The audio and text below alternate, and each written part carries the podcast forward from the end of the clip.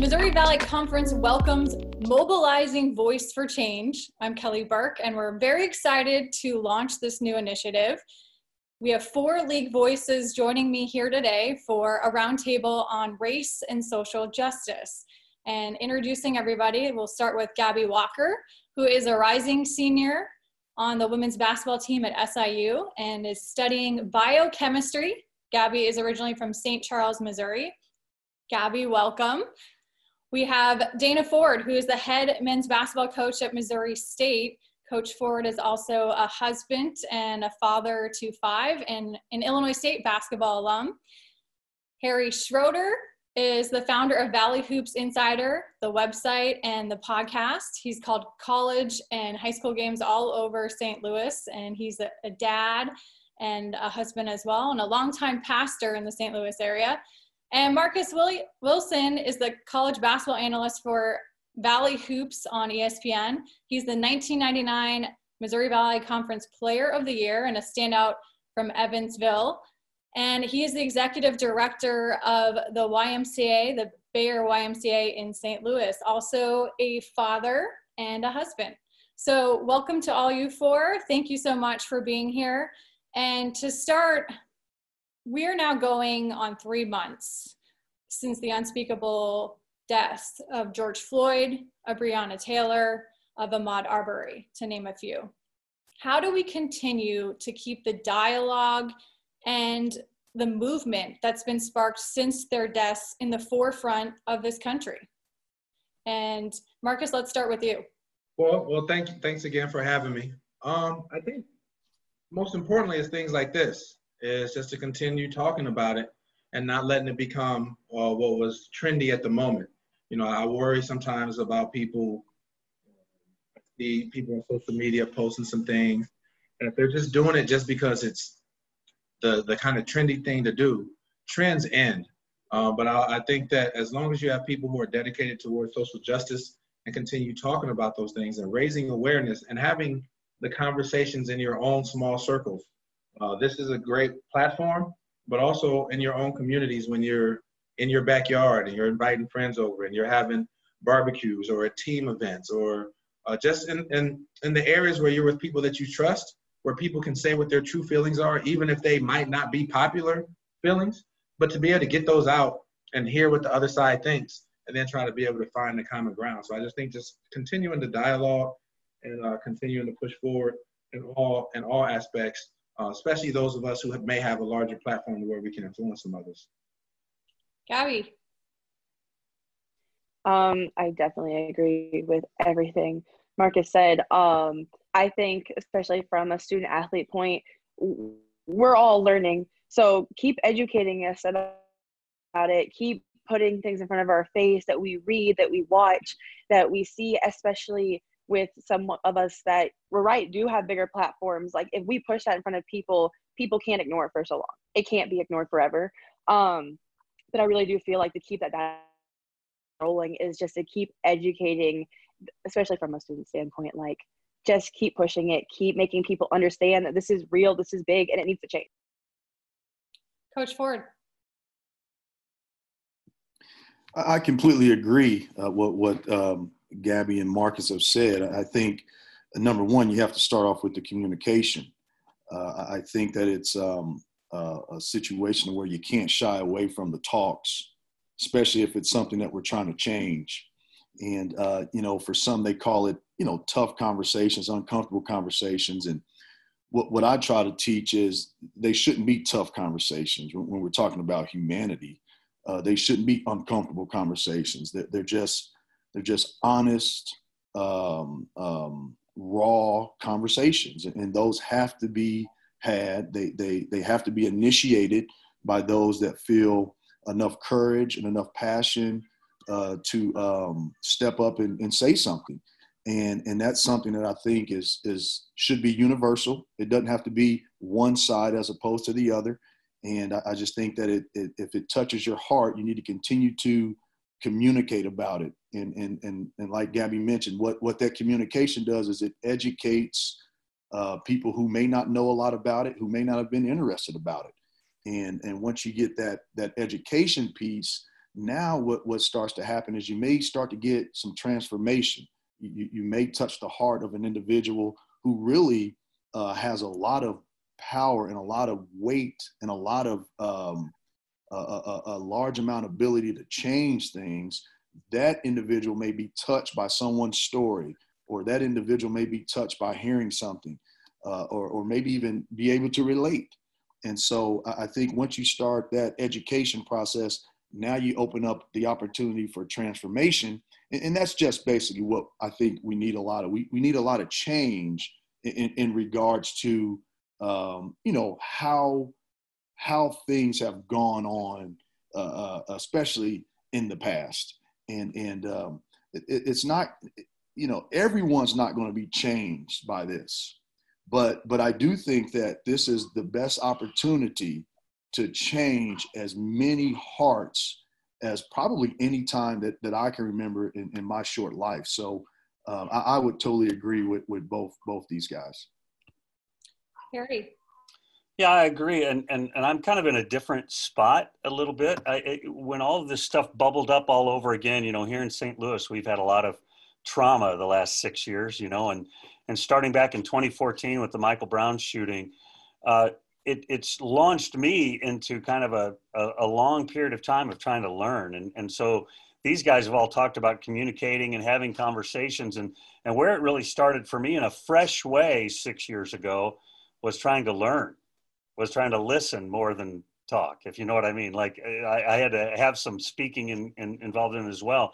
But it, but it launched us in our little community into a learning process. Like I, I didn't understand – some of the hurt, some of the wounds, some of the history that is so prevalent for some of the people uh, in our nation. And so for us, it's, it's been a, a long journey of scratching back and trying to clear the debris out of the way so that, so that we actually could learn. And, uh, and one of the phrases we use around here is listening, learning, and lamenting. I think sometimes we, we, we don't even empathize with what's gone on. So therefore I don't have a heart to change. And so for me, it's been a long learning process the last six years or so. And obviously in the last three, four months, like you said, Kelly, it's, it's just fresh all over again.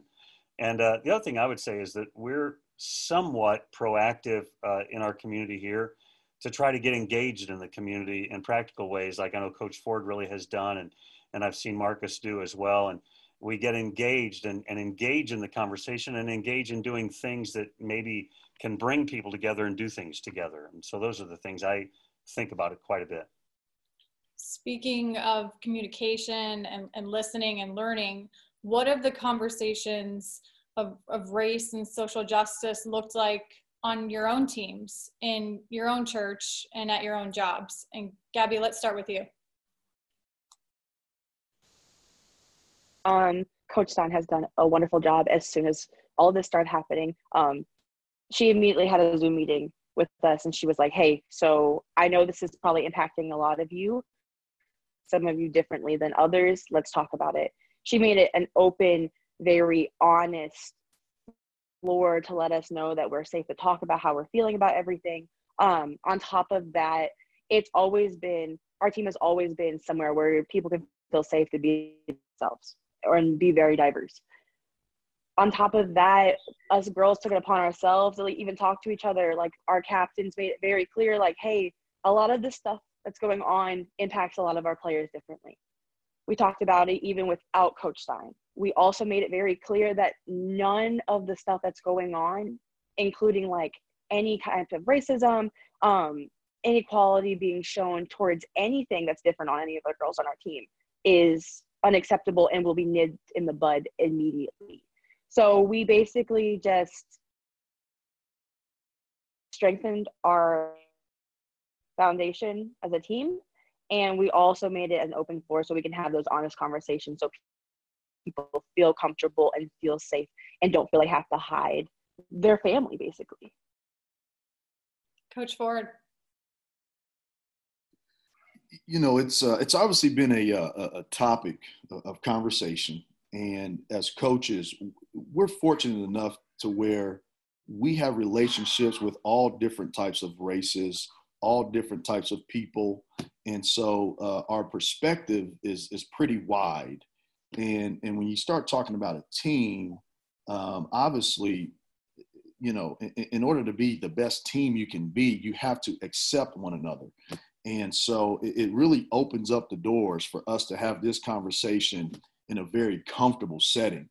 And um, I, I, don't think there's any secret that a ma- majority of the student athletes that that we coach in, in, in men's basketball in particular are you know African American males, and and so uh, it, it's for for a coach, it, it's a it's the perfect opportunity to not only educate um, uh, uh, those males that are on your team, but also their teammates that may not be African American, and and and and get the response of empathy because they actually care about their teammate.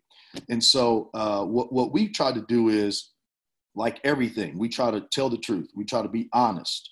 And what we try to do is obviously elevate the problem, the issue, uh, put, put it on the forefront, and, and, and have those conversations about maybe how someone is feeling, how someone's been treated, and, and then even give guys the opportunity if they wanted to show empathy towards guys who feel like they have been discriminated against, whether it be earlier in their lives, whether it be a loved one, and, and just continue to uh, increase the bond that we have for one another. And, and you know, what I've found is that the, the young men on our team and our program that are that are that are not African American, they're just as passionate about trying to help and change this situation as as I am, right? Being an African American male, uh, trying to lead and direct people into the future. So, you know, for us, uh, being a part of a team, it almost comes second nature to actually care about the person next to you. And uh, what, what I think our next step will be as a program is, is trying to get that to leak outside of our locker room. And, and we've started a program here in town that, that puts us in the middle of the community. So uh, it's, it's not as difficult when you coach this generation on this subject because the the the truth of the matter is as you as you get further and further away from slavery and segregation and, and Jim Crow, the the other the other races start to get closer to the one that feels as if they have been slighted. And, and, and I'm seeing a lot of that in today's student athletes as to where maybe even 20 years ago, you may not even have this type of uh, togetherness inside your locker room. So um, that has been one of the more easy things to, to do in regards to this subject.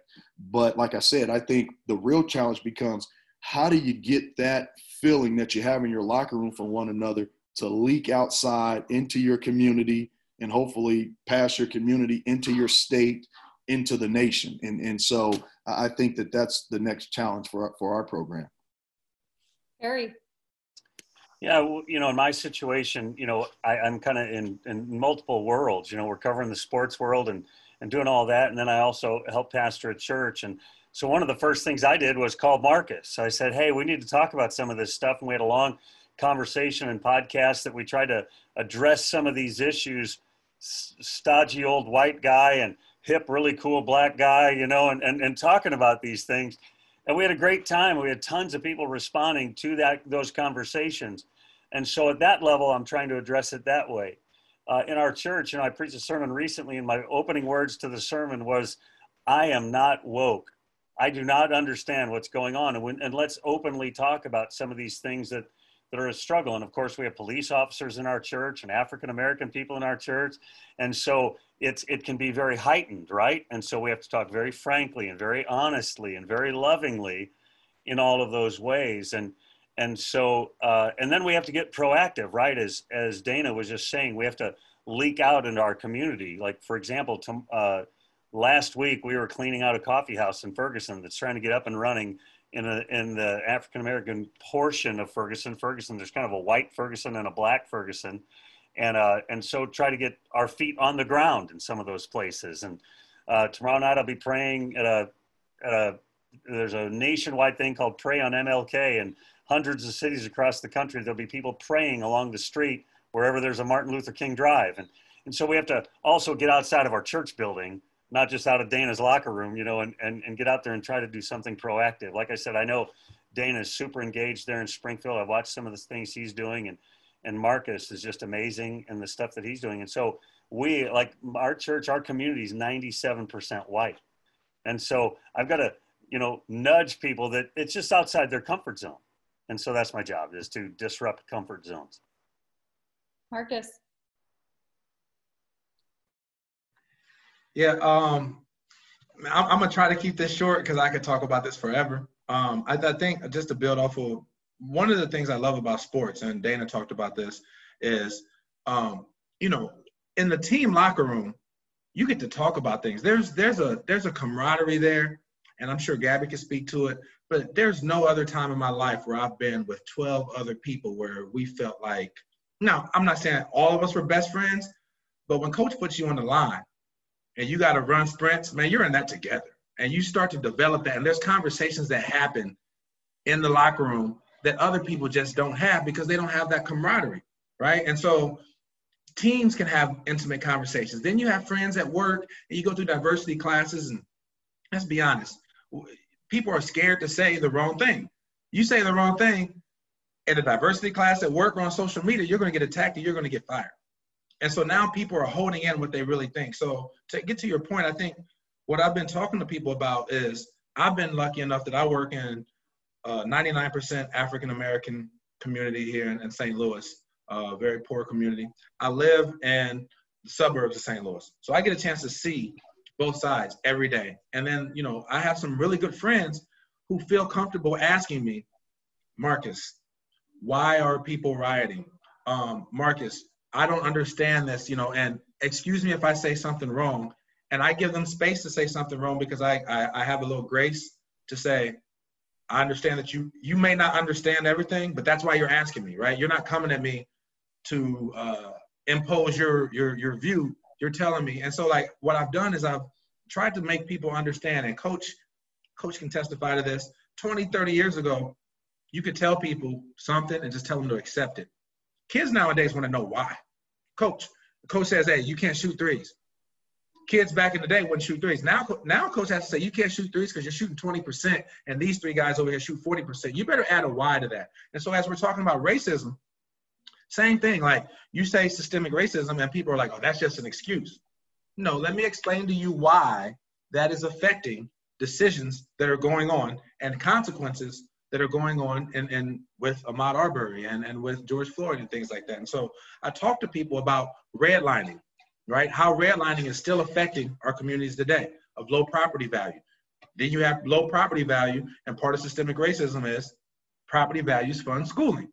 So if we know that we created neighborhoods where there's low property values, and then property values fund schooling, and then we know people who can't, uh, who graduate with lower uh, educational rates are going to make less money and tend to make, you know, more likelihood, according to statistics, to be incarcerated and make less money.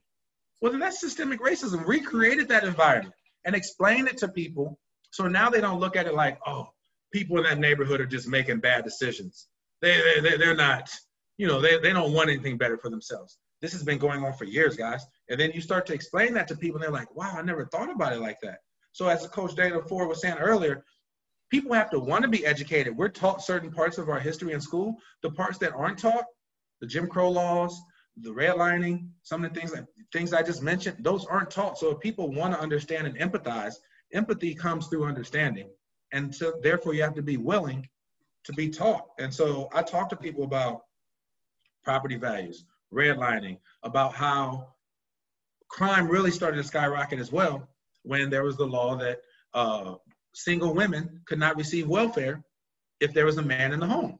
That started to break up a lot of our urban community families. So now young men are growing up without a man in the household of how to how to be a man. Young women are growing up without a man in the household showing them what it's like a man is house how they're supposed to treat their mom and a woman.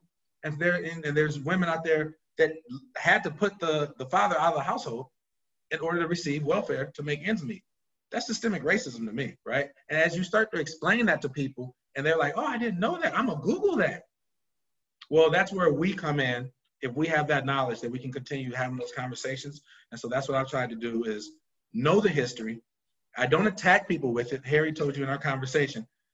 Sometimes people, you know, people are like, "It's not my fault. I never owned slaves." I, I'm not saying it's your fault. I'm. You asked why we're in this situation.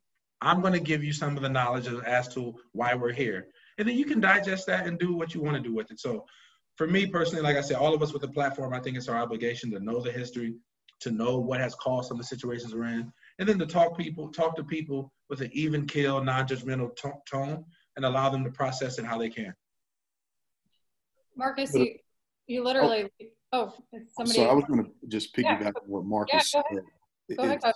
I think I think in order to understand this subject the best in today's world is you have to understand that number one, it's no one's individual fault that we are where we are, meaning no one here created the history that's trying to be overcome. Okay.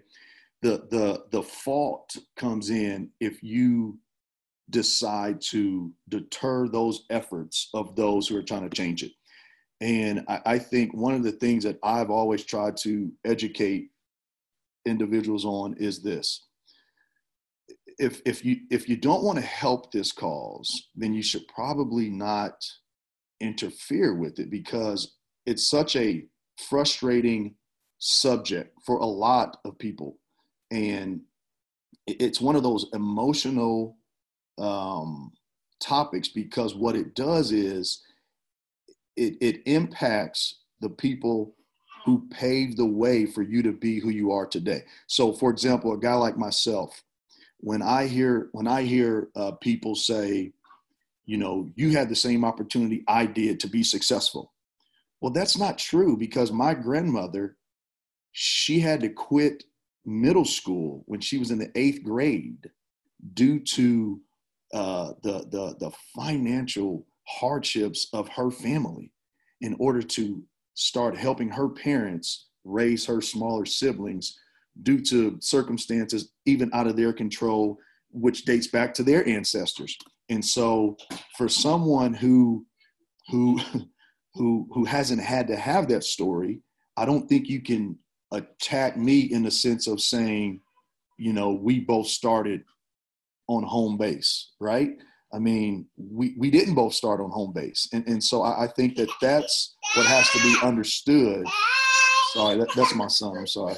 I think that's what has to be understood uh, in, in, regards to why this is such a passionate subject to, to most people and why you can't just attack this thing uh, with, with, with, a, with a misunderstanding of, I'm sorry, with a misunderstanding of where everyone is coming from. And, and so, and, and, those conversations can go south really fast because some people feel guilty, but, but the, okay, one of my best friends in town is the son of a of a doctor.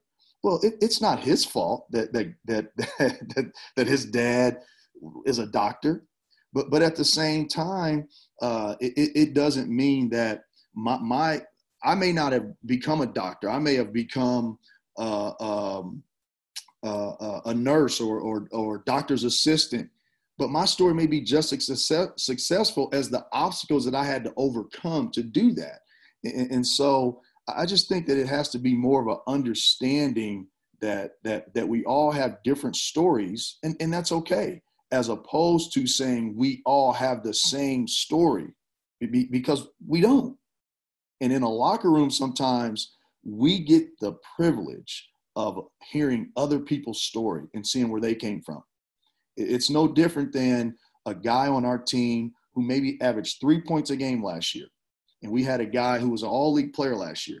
But the next year, he repeated as an all league player. But that guy who averaged three points a game, he jumped up to nine or 10.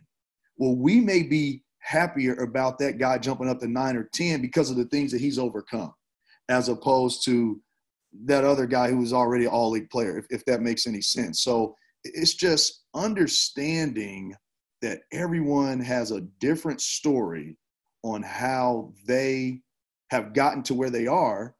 And, it, and it's, again, it's no one's fault. It's no one's fault. But if you want things to change, then it will be your fault if you try to deter those efforts. And so I, I think you know just piggybacking on on what Mark said. That's why it gets so emotional because because it's a defensive thing and, and people feel guilt. Well, there's no guilt. Okay, there's no guilt, but at the same time, we do want to make things better. Thanks. Can I piggyback off of that real quick? It's a Yeah. short one. Go ahead. um which i love the fact of like everybody has a different story that is exactly what it is um but the other thing is in order to get change well there's people that end up feeling guilty and then there's people that are on the other spectrum well it's like well that's not my story it's not my problem well look how many people in the world who don't care i'm one person it's not my problem i have literally had I don't go on social media a bunch and put out my viewpoints just because I rather have face to face conversations so somebody can hear and get my tone of voice. I feel a lot of things get lost whenever I post on social media. Um, I've had to call out a couple people that have posted, I can't stand this crap. It's not my problem. I didn't own slaves. My ancestors didn't own slaves. Like I, all of this stuff. And I'm like, that's not, that's not what we're talking about. I was like, you have a story. I have a story, and a million other people have their own individual stories. Just like you have a fingerprint, you have a story that's unique to you. What we're saying is, as a collective group, there has been oppression, slavery, hurt, and a lot of things you can. Just because you personally did not do it or someone personally went against you does not mean you're not part of the problem, does not mean you can't help the problem or make the change. That exact mindset based on oh it's not my story oh it's not my problem is why we have such long lasting problems anywhere. If you finally take up the responsibility of being like i want to make a change that's when change starts to happen that's that's all i wanted to piggyback off of Well, if I could just throw in a thought, a couple weeks ago, I was talking to our people about this idea that white people re rebel, they recoil at this whole idea of white privilege, right? I don't know. I, well, I wasn't privileged in any way. I mean, that's what they say. And so I really attacked that one day with our people, just saying, listen, white privilege is real. And so what do we do? I, I've been privileged. What do I do with that privilege now? Like in the Old Testament, God told Abraham, I'm going to bless you so you can bless others. If I've been privileged, then I had to exercise that privilege in an offensive way to change this scenario to make things different, to get engaged and get involved. And so I have a different, like you guys are all saying, we all have different stories. But if my story is one of more privilege for whatever reason, um, the the reality is is I need to utilize that to make this thing better and different. Th- Thanks, Harry. And, and to, to follow up on, on what you just brought up, how do, how do we help white people like myself, like Harry, understand the role they play and the power they have to fundamentally change racism? Marcus, why don't we start with you? Man, you're asking some good questions, Kelly. Um, I, I'm not exactly sure how. I don't have all the answers, right? I always, you know, I'm I'm the chair of diversity for the St. Louis YMCA region, so we cover a large area. And I, and I tell people all the time. People ask me to come in and give my story, and I say I'm telling the story from Marcus Wilson. I'm not speaking for every black person in America or every black woman in America. Everybody has their own. However, um, I will use the example of recently in the last, and, and Harry and I talked about this about three months ago, about six months ago. I think that if people posted hashtag Black Lives Matter on social media, it came with a certain stigma. Some people, not everyone, this is general, thought it was a militant thing or whatever. After Ahmaud Arbery, uh, Amy Cooper, George Floyd, people started posting Black Lives Matter.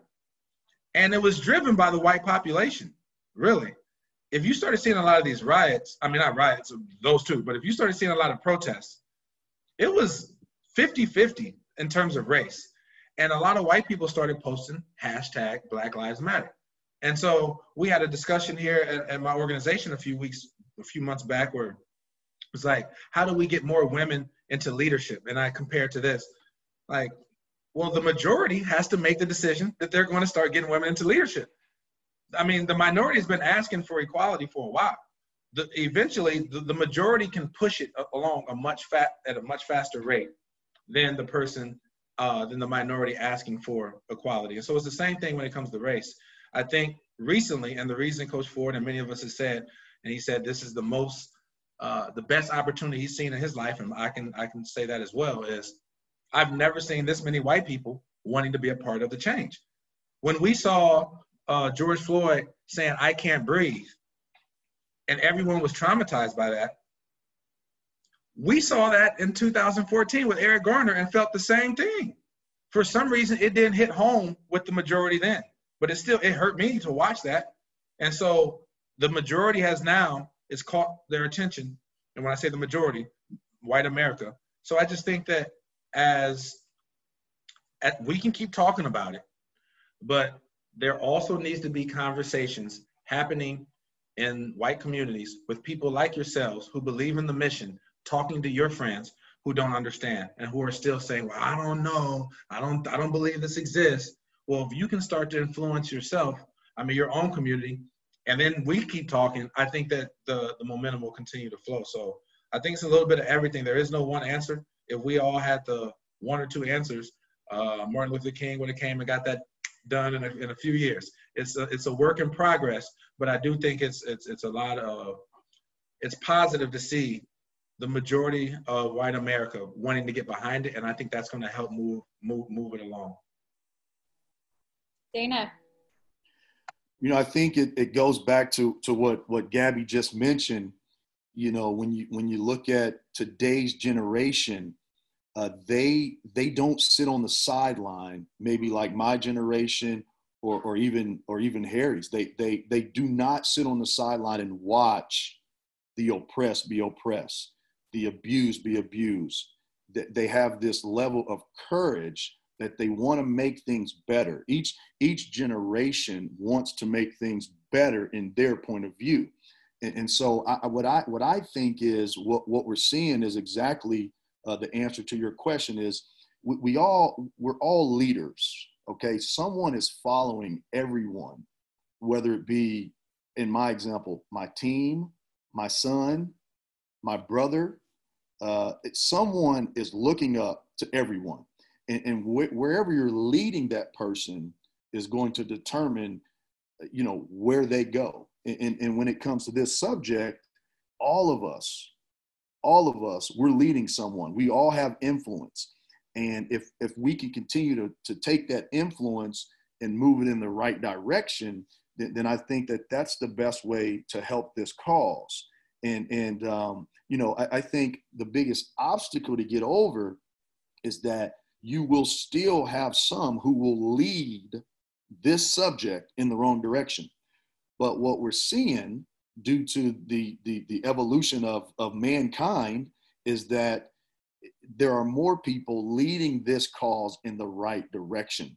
It's like I mentioned earlier in, in, in our locker room, a majority of our non-African American players are the ones most passionate about making things better.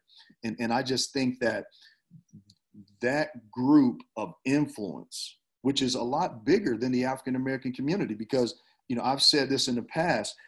If the African American community could make it better, they would have done it 300 years ago. they wouldn't wait till today to do that. And so I, I think what's starting, what you're starting to see is you're starting to see uh, different races, including uh, uh, the Caucasian race, in which it's now becoming important that they use their influence to lead people in the right direction. And, and in my personal opinion, the right direction is uh, treating everyone with love and respect. I think that that would solve a lot of these issues. Even as a head coach, being in a position of authority, I have to treat my players with respect. I have to love my players. Same, same thing goes with a with a police officer. He has to do his or her job, but they can do it with a level of respect. And, and, and I don't think anyone would disagree with the handling of uh, a George a George Floyd situation that that I don't think they handled him with respect. And whether or not they they had to arrest him or not arrest him, there's still a respectful way to do that. And, and I think that a lot of times older generations they, they, they don't have the heart of today's generation. And, and today's generation is a lot more loving. And, and, and, and like I said, that's the way that, that it can continue to change because now you have um, individuals from all over the world, uh, uh, individuals from all over our country starting to feel the same type of way in regards to the direction they want to lead and a lot more empathy being shown. And when when that becomes contagious with the masses then then that's exactly how, how we're going to get down that road even further Dana, you, you, I mean, you mentioned love and respect, and, and you brought up the police for a second. And right now, there's there's a lot of opinions, there's a lot of tension in this country with regards to law enforcement. Some of it's warranted, some of it is not.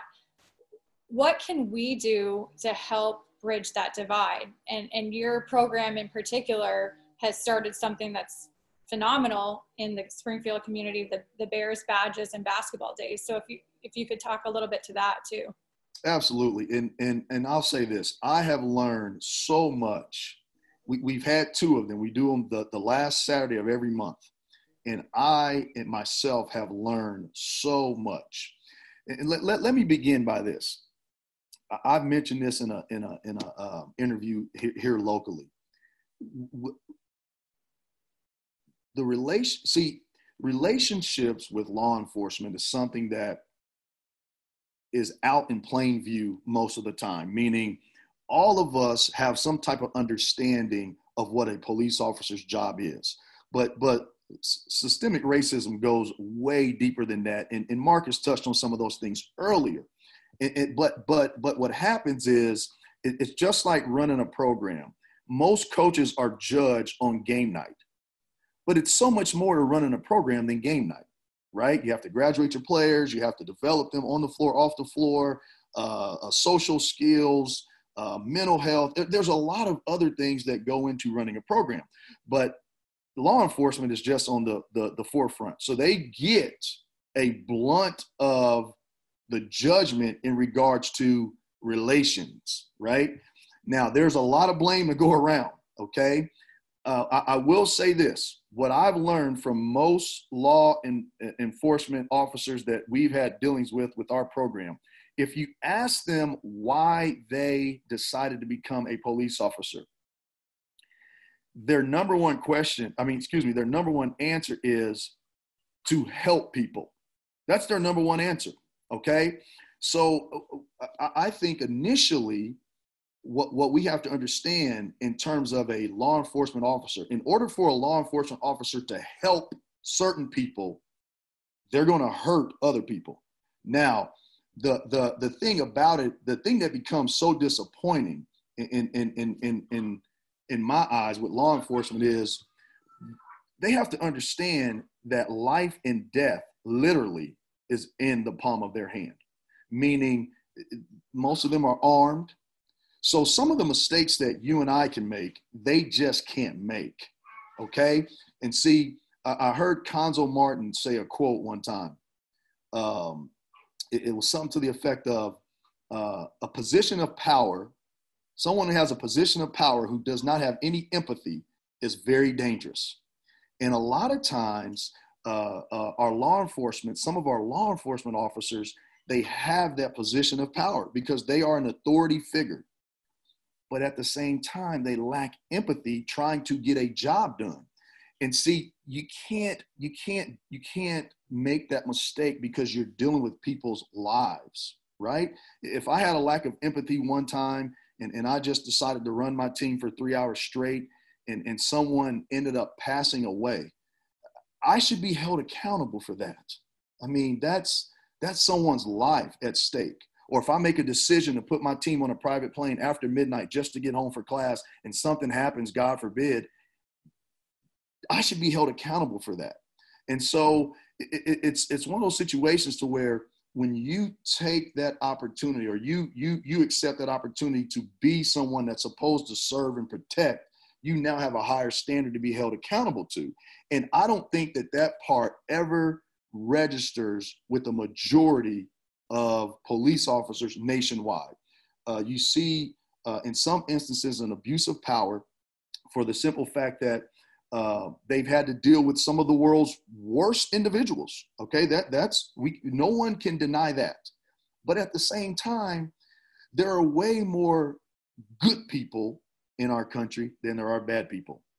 But but but but the problem becomes when you're under the spotlight, there's certain mistakes you cannot make because people's lives are at risk. And it should, it should get the attention that it gets. But at the same time, in order for all of this to change, we need all the areas of systemic racism to get the same attention, whether it be the redlining that Marcus mentioned, whether it be education opportunities through standardized testing, uh, whether it be uh, uh, not not just not just the, um, the our, our, police officers they they get a they get a, a blunt of it, but how about uh, the sentencing of African American males for the same crimes that maybe a non African American male or female had. I mean, it, it, the list literally can go on and on and on. But but I do believe in our city of Springfield, what I've learned is most law enforcement officers want to help. And so, what we have to understand is, like I mentioned before, to keep us safe, sometimes things can get wild and things can get crazy. But they signed up to keep people safe. They did not sign up to, to, to cost people their lives. And so you've got to be able to keep us safe without causing someone to lose their life, even if removing that person from a situation can keep us all safe. And, and, and it's just a situation in which you have to be trained to do that. You have to accept the training, and there has to be some level of empathy as you do your job, some level of respect as you do your job in order to be able to fulfill that uh, uh, a higher percentage of the time. Anytime you look at the statistics and you see African American males uh, dying at the hands of police officers, whether it be two to one or three to one, that is that's that is not okay. That is not okay and um, and, and and and especially when you have situations where uh, unarmed African Americans are losing their lives. Um, that that that is that is hard to believe. That that that is hard to fathom um, when when you have uh, uh, uh, three, four, five officers and one unarmed African American lose his life. That that that is that is hard to fathom and, and that should never never be the case. So um, we, we've got to think logically about it but at the same time when you sign up for that you've got to be held at a higher standard. It's no difference between myself and, and, and gabby on the call.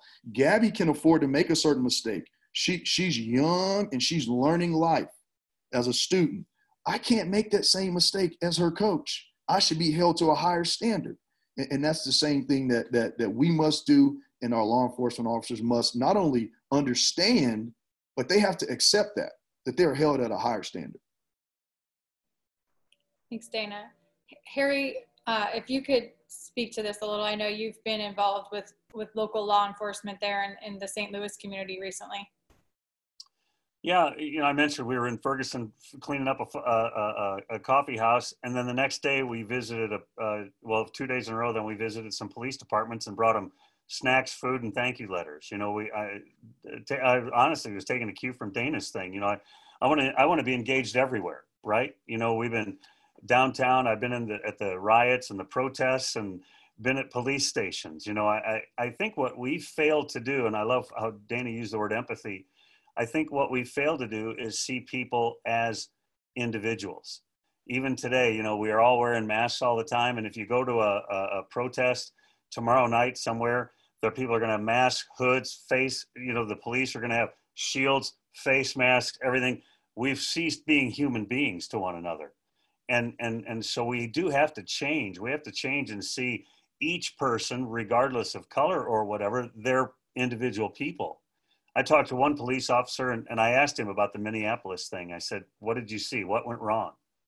And he said, Those other guys standing around, uh, he said they didn't do their job.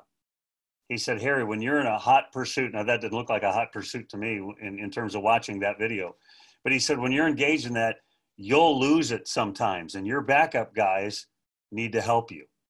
And he said, Harry, in the midst of a difficult situation, I had to be a guy that pulled somebody off of another guy. And there were times when I had to have somebody pull me off because we need teamwork. We need to see each other as individuals and have that empathy and protection that, that Dana is talking about. And, and, and so, yeah, we're, we're trying to attack it on all fronts, you know, in, in, in our situation and, and, and really get engaged with police officers and really get engaged in the streets. You know, uh, as we're taping this, it's the 7th of August, I think. On the 8th of August, I'm a proverb a day guy, and in, and in Proverbs 8, it says we can learn wisdom in the streets.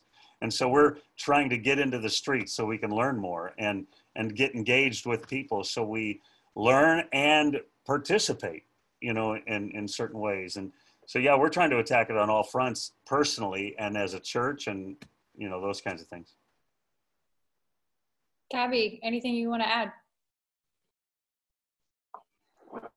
I do. Um, I love what both Harry and Dana said. Um, Dana is right. I can't make the same mistakes as him, and I can get away with a little bit more because I am learning.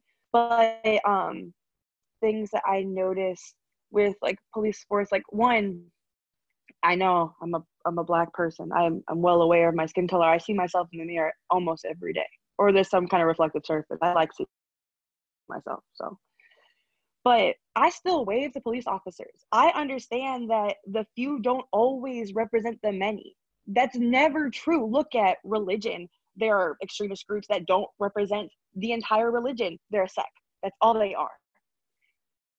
Black people with race, with color, everything. What I think should honestly happen is one, more job training. There are so many kids that are just pushed through this, like through the police academy system and then given the sense of hey you're, in charge. I don't know if anybody else has siblings but whenever mom and dad said i was in charge i was a brute. That sometimes happens with people. It's a psychology thing. Like if you are told that you were in power and you were in charge you kind of get a stigma. Not all people do. And then another thing is how about part of job training for police officers take off your uniform and go out to the communities that you patrol. Go walk this and other than just having a badge on. That way they aren't intimidated by you because they don't know what you're going to do. And you're not intimidated by them because there isn't that tension anymore.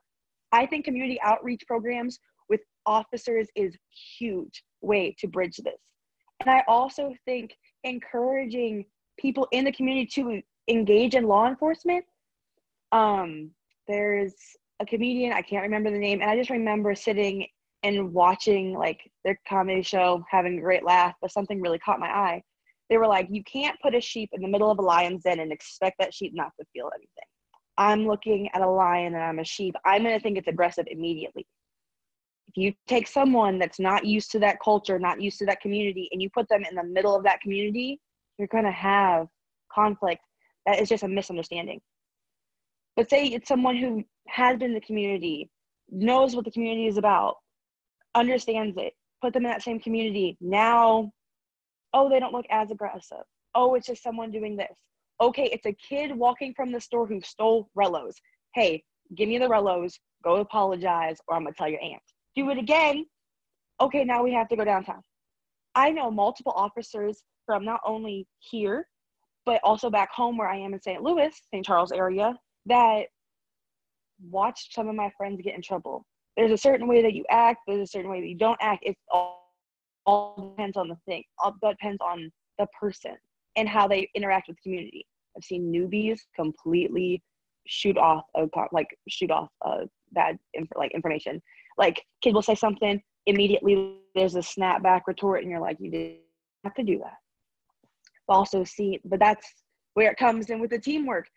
Like being said, you have to sometimes pull someone off of somebody else, and sometimes you need to be pulled off of like someone, and having diversity in the force and having information and communication being, I think, different viewpoints make it really easy. I know I'm probably talking a circle, but different viewpoints make it a lot easier to control a lot of these situations.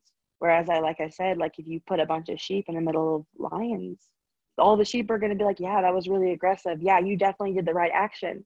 Whereas you have that one lion that's like, yo, just chill out. He's not going to eat you. Let's let's back up and let's look at it a different way. I just think community outreach programs, understanding your area that you are actually patrolling, and just getting to know the people around you is like a really big way you could bridge this whole like police and like insert like institutional racism and all that kind of stuff.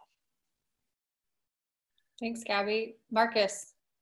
I'll, I'll be brief on, on this. I think that uh, we we all know that, like, and Coach Ford mentioned this earlier, that oftentimes um, African Americans have, have gotten tougher sentences, uh, and uh, we know that we've had adverse experiences with police officers. I have almost every black person I know has felt like they've been profiled at some point or something. And so, and when I teach diversity classes, one thing I say is you have to ask people why they feel a certain way. If I if I talk to a white person, they said they didn't like black people, and I said, okay, why? And they said, well, every day on my way to school, from middle school through high school, these four black kids used to beat me up every day. I probably wouldn't like black people either if I got beat up every day. But you know, like like now you have to understand this is their experiences, and now we have to try to create positive experiences. I use that example for that. So if we know that there have been there's been a history of profiling and a history of unjust um, harsher sentences and and police brutality in the community. Instead of just saying we got to hope that it gets better we have to create more touch points. So when we have programs like what these men are doing we need more of those. I, I try to bring like a, a police ice cream truck here. The right now oftentimes unless you have programs like what they're running the only time many African American people are having interactions with the police is in negative situations. If you're only experiencing negative situations with people, you're going to have a very bad perception of them. So, if we know that, we have to find more programs and put government dollars behind creating more positive experiences. I don't know if it's midnight basketball leagues, like Gabby said, it's the police versus people in the community. I don't care what it is. I'd, I'd be in support of creating opportunities where the police and the public can now see each other. Because at the end of the day, the police officers always say, I got a family. I want to go home too. Everybody wants to go home, right? The problem is, and Gabby touched on this as well, I think uh, we just don't do enough in emotional intelligence training. And that's a whole nother uh, subject that I could talk about for about an hour. But uh, you know, I, I see people, and we all know people who are very strong in the church, and they're spiritually there, and they they work out, and they're, and they're physically there, and they got four master's degrees, and they're mentally there. You call them out their name, and they'll throw it all away because emotionally they're not equipped to handle those situations. And what I've seen in the example of some of these police brutality and, and some of these murders that we've seen is a police officer was in the moment and, um, and emotionally could not make an emotionally intelligent decision. That needs to be part of our training process. And if we know that's happening, like we talked about Rayshard, or we haven't talked about Rayshard Brooks in Atlanta. The man was sleeping in his car, he had been drinking, got into a scuffle. They had his they had his car, his license plate, his driver's license. They could have picked him up within 24 hours. They knew they had everything they needed to go find him. But emotionally in the moment, it was Let's pull the gun out and we're going to shoot. That's just an emotionally poor decision. And coaches teach that to their players when they say toughness isn't punching the kid back. Toughness is keeping your eyes on the prize, even while the you know when other obstacles come up. I just think oftentimes we get police officers that lose sight of what Dana said their original goal was in those situations, and we have to do a better job of training them to do so. And, and to add on to what they mentioned, so I think what everyone is saying, and this is the basis of our program, and, and, and Pastor Brett Fuller, who's with the NABC, has an awesome video out that, that I think everyone needs to take a look at. And, and basically, identification can lead to uh, reconciliation, and, and that's really what we're what we're striving for. Uh, uh you know, we're all fighting for justice, but sometimes justice won't fix the problem right? That that's what like today's youth, they're fighting for reconciliation. They want to make it right.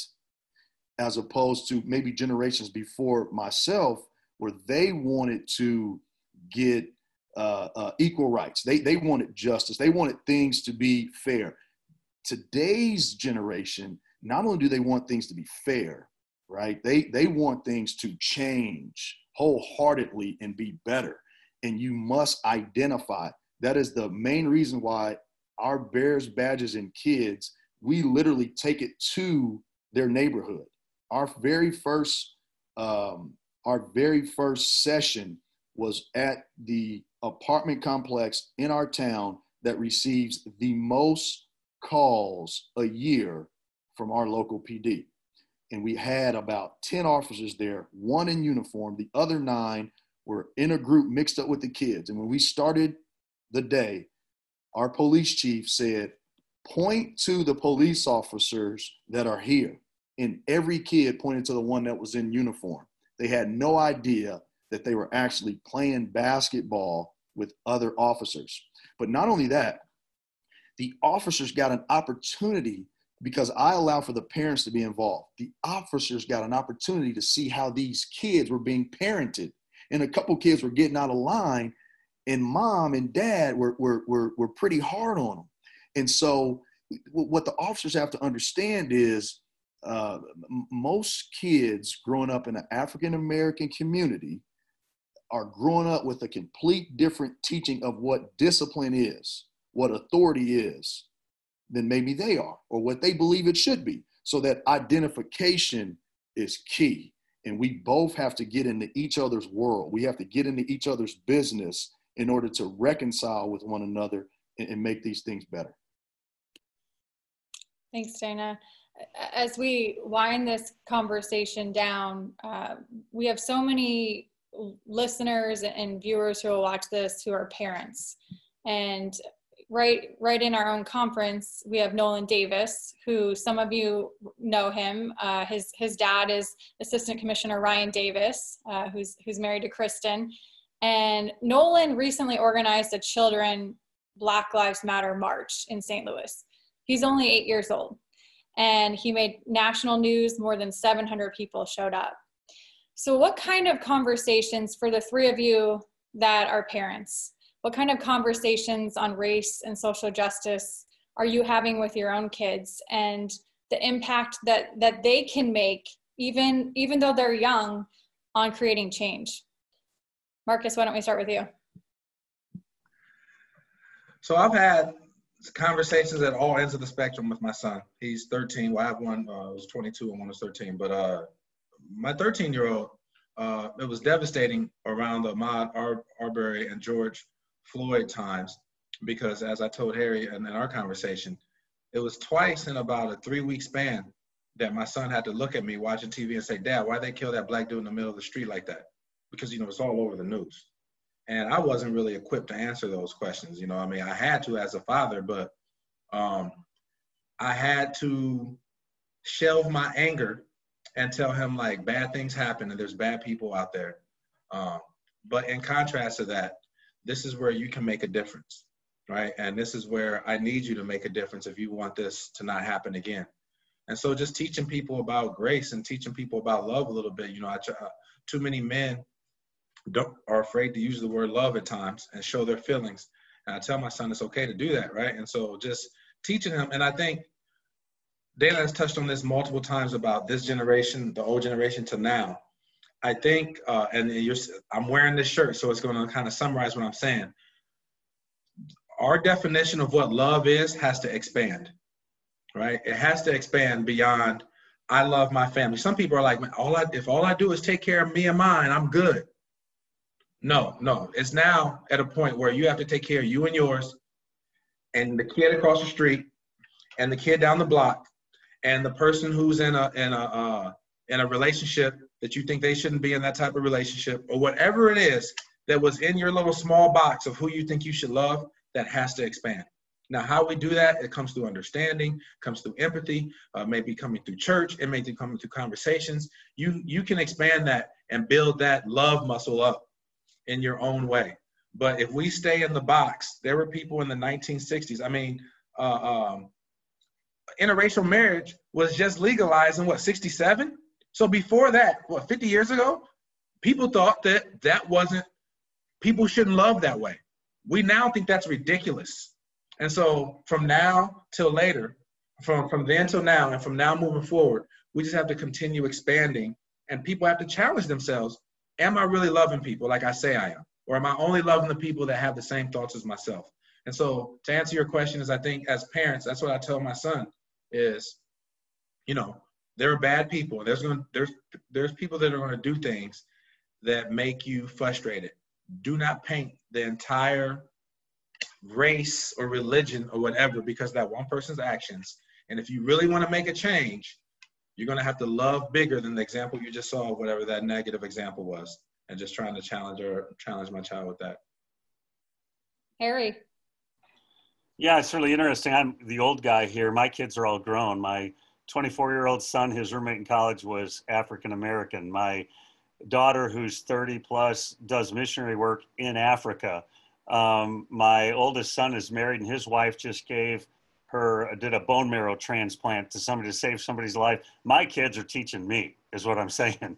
You know, they're they're amazing people. We do run a large camp here at our church. We have about a thousand kids come to our camp every summer, and we on purpose bus in kids from the inner city. We on purpose bus in uh, kids from the large refugee population in South St. Louis uh, because we're trying to not force feed, but to make sure we're not just staying in our little ghetto, our little white ghetto, if you know what I mean by that, that we're not just staying all encircled in our own way. And so we try to do that by example, by inclusion, by reaching out beyond our own borders. We did do camp two years in a row in Ferguson at a church there as well, um, because so we're trying to do it that way. Like I said, my kids are grown and my kids are teaching me, frankly, as, as a, an older guy. And, uh, but, but as a, as a you know, in, in terms of where we're going other places, we're trying to do it by example. When, when we went to Ferguson, we went to those police departments, I grabbed 15, 20 college kids and said, you're going with me. And this is what we're doing. And some of them didn't want to go. Some of them didn't want to go to the police department because they're mad at the police right now.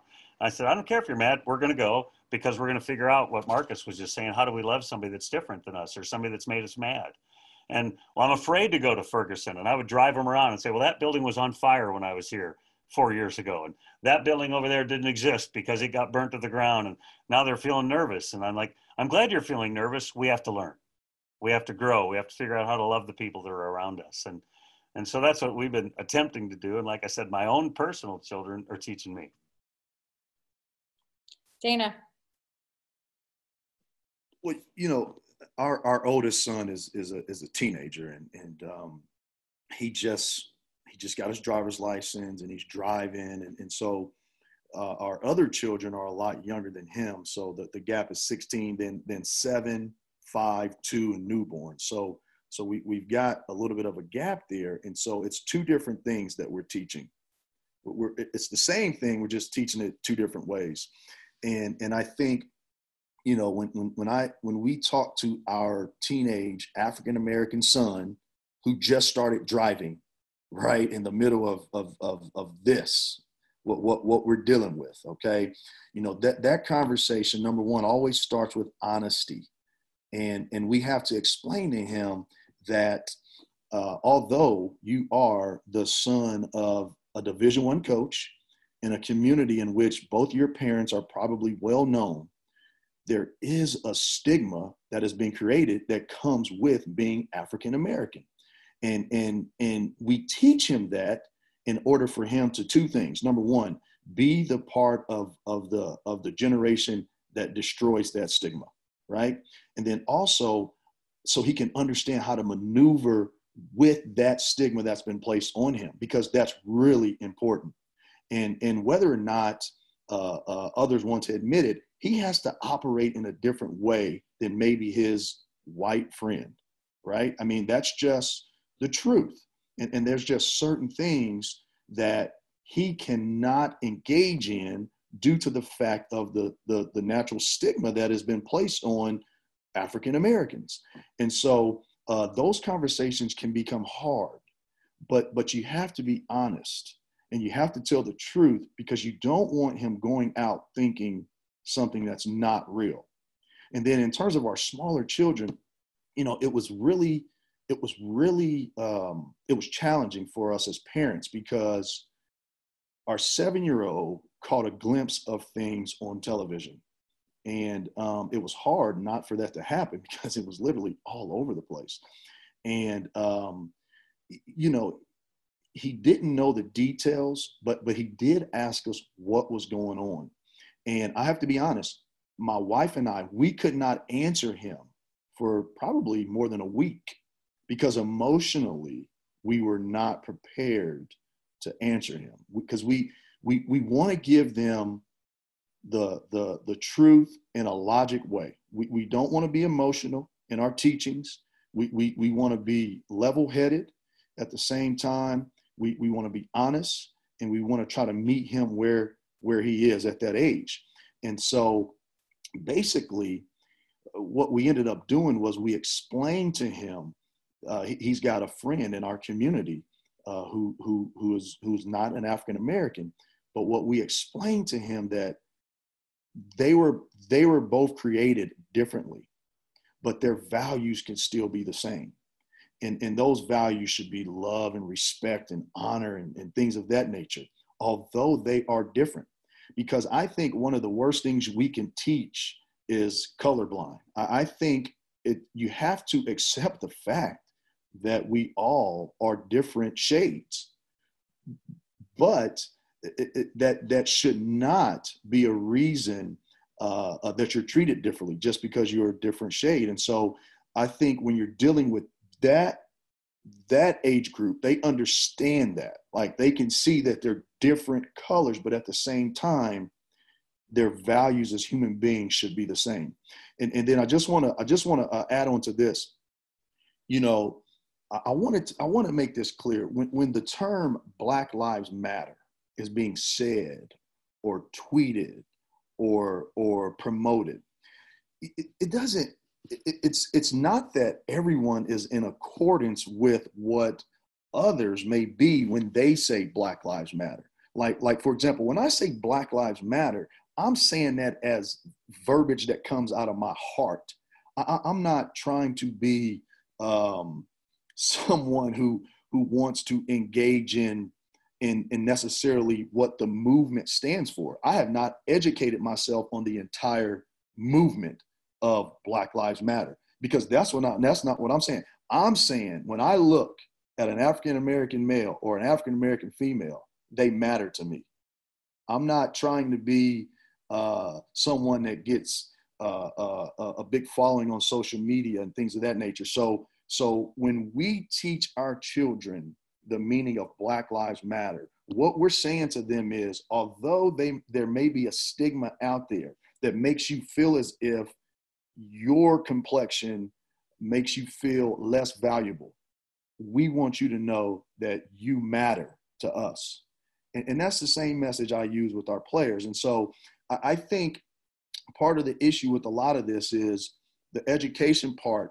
They're not we're, we're still trying to be at odds over this right? When someone says black lives matter then the next individual says all lives matter. Well they're, they're trying to be at odds over something that does not need uh, odd. It, it, it just, we're just trying to emphasize a group that we feel has been oppressed okay? And so uh, or if you hear someone say black lives matter then they say well, well why don't black lives matter to to to black people? Okay uh, due to maybe some type of uh, um, statistical homicide rate in a city right? And, and, and i think that it has to be understood that black lives matter for most of us is not something that is looking for a battle. It's something that is looking for empathy. And and i think that you would have to be have your head completely in the sand if you want to stand here in America in 2020 and say that black lives have always mattered. Because just I guess back in the 60s would have been what is that? Um, 1960 we're in 2020 you're talking 60 years ago we were fighting for civil rights just to be treated civilly right so so so so to have a to have an understanding of, of what the mindset is in which the word matters means is we fought to be treated civilly. now we're fighting to be treated equally. So, so what we're saying is we matter too, right? And and and so you you, you have to you have to understand that you want to stay away from the odds of Black Lives Matter. And, and that is something that, in my opinion, has been disheartening, disheartening for me and disheartening for my family. That if you stand up and have enough courage to actually say Black Lives Matter, it gets challenged. And, and that is disappointing considering the history of Black lives. And there's no secret to that. Appreciate Kelly, that. Kelly, I know we got to go. Please, No, I, will be No, brief. Absolutely. Go ahead, go ahead, Marcus. So we talked about this Black Lives Matter with Harry as well, and I think everybody may have a different interpretation of what it means when they say it. For me, it just, you know, along with what Dana just said, it means my life should matter enough that if someone violates my freedoms or takes my life, they will be held accountable, right? So when people respond with, well, it doesn't matter in the black neighborhoods, if a black person kills another black person, they end up going to jail right? Like what, what was happening was the, the, the reason of Black Lives Matter was because many people were seeing that black people were being killed. And not only that, in unjust ways, oftentimes unarmed, but then the person who killed him was just not being charged. And so it was like, I should matter enough to where there needs to be accountability for taking my life. But I would encourage everyone, and Coach Ford said this as well. So many people talk about this, Google is very easy. It's on all of our phones. If you just go to the Black Lives Matter website, you would be surprised at their statements. When it said they have a part, it says what we believe. When I tell you it is about peace, it's very pro LGBTQ. It's very uh, uh, unity based. They have about 20 different statements that says we believe this. If you read that, you would say, why am I mad at this group? Like, this sounds like the mission statement of a pretty awesome organization. What has happened is you see some people, the news, which has divided many of us, will find somebody breaking a window and say, Black Lives Matter. And then you attach that memory with that statement. And if you knew what the actual mission and uh, the mission statement of Black Lives Matter and their uh, and, and their what we believe points, you would know that that person is acting out of context. He's not representing. Just like uh, uh it, it, like she said earlier, there's always extremists of any group. You can't judge them by that. And so I would encourage everyone, if they're watching this, to wonder what that means, to just take three minutes out of your day, go to the website and see what they see what the own website says they believe. Now, for me, like Coach Ford, I, I just say, when I say it oftentimes, I'm just asking for accountability, which I think most of us are. But the actual mission is actually pretty cool.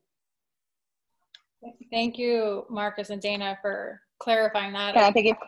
Oh. like a small piggyback? Go ahead, Gabby. okay obviously i have no kids go me um but no that's something like i always have a little eyes upon me um being person in the community you have kids that like kids are really blunt they'll ask whatever questions but i have little cousins and little cousins are like what's all lives matter and i'm like you don't speak that and how i have to explain it in a very technical way is think of a bunch of houses all of those houses matter all of those houses matter. If one catches on fire, though, that house is now demanding importance over the other ones. Put out that fire. Not everybody in the community. Everybody in the community should go and help that person in that like home. The black community or any oppressed like people is that house on fire. Yes, all those houses in that neighborhood are very important, but they're not on fire right now. They don't need that attention. So that's how I explain it to my younger cousins and family members. I also explain it to like just young kids that just don't get it. So it's just how you look at it. Not saying that all people don't matter, just saying that some people need a little bit more attention. We need all to get to the same playing field. Not all of us are there yet. Thank you, Gabby. That's a that's a great uh, analogy that you just shared, and uh, thank you to the three of you for clarifying that because um, you know I can just speak to my own experiences. I, I can't tell you how many people I've argued with over what this phrase actually represents and, and what the movement stands for. And you get people arguing with you over it, and it's very disheartening. So, hey, hey Kelly, just to end, I, I know, and, and it is, and and this is one of the things that frustrates me the most is the odds that jump up when you say Black Lives Matter. And and and you know, my wife said she saw a post one time when there was a Boston uh, marathon that was bombed, and people said Boston strong. No one started saying Chicago strong too. I mean, Chicago wasn't under attack. And and now think about this. I want everyone to to to think to themselves, what other race or what other word creates such an odds than Black Lives Matter? Literally, I don't know if there's anything else in our nation that we have all rallied around ever that creates as many challenges against it than when someone simply says the words Black Lives Matters. And to me, that alone says it all. You don't even have to go any further because at the end of the day, when we were attacked on 9 11, and there's a comedian that talks about this, the, the verbiage for 9 11 is never forget, right?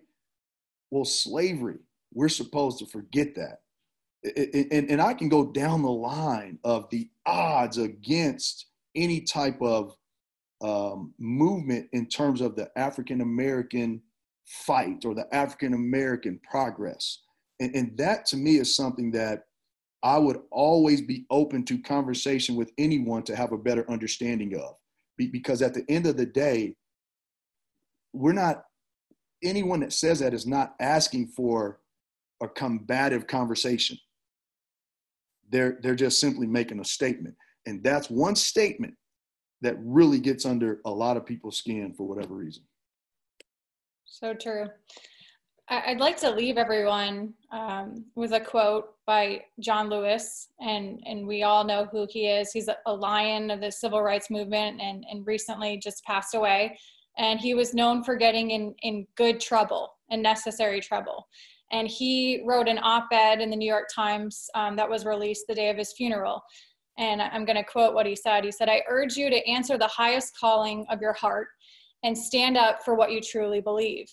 In my life, I have done all I can to demonstrate that the way of peace, the way of love, and nonviolence is the more excellent way. Now it is your turn to let freedom ring in closing, I, I would encourage, and, and the conference would encourage everyone to choose action over observation. Uh, a heartfelt thanks to Gabby, to Dana, to Marcus, to Harry. Thank you for your vulnerability. Thank you for your honesty today. Thank you for educating. And thank you for your courage. And thank you for continuing to speak up. And for those that are listening and watching, we encourage you to continue the discussion on Twitter. You can use the hashtag OneValley.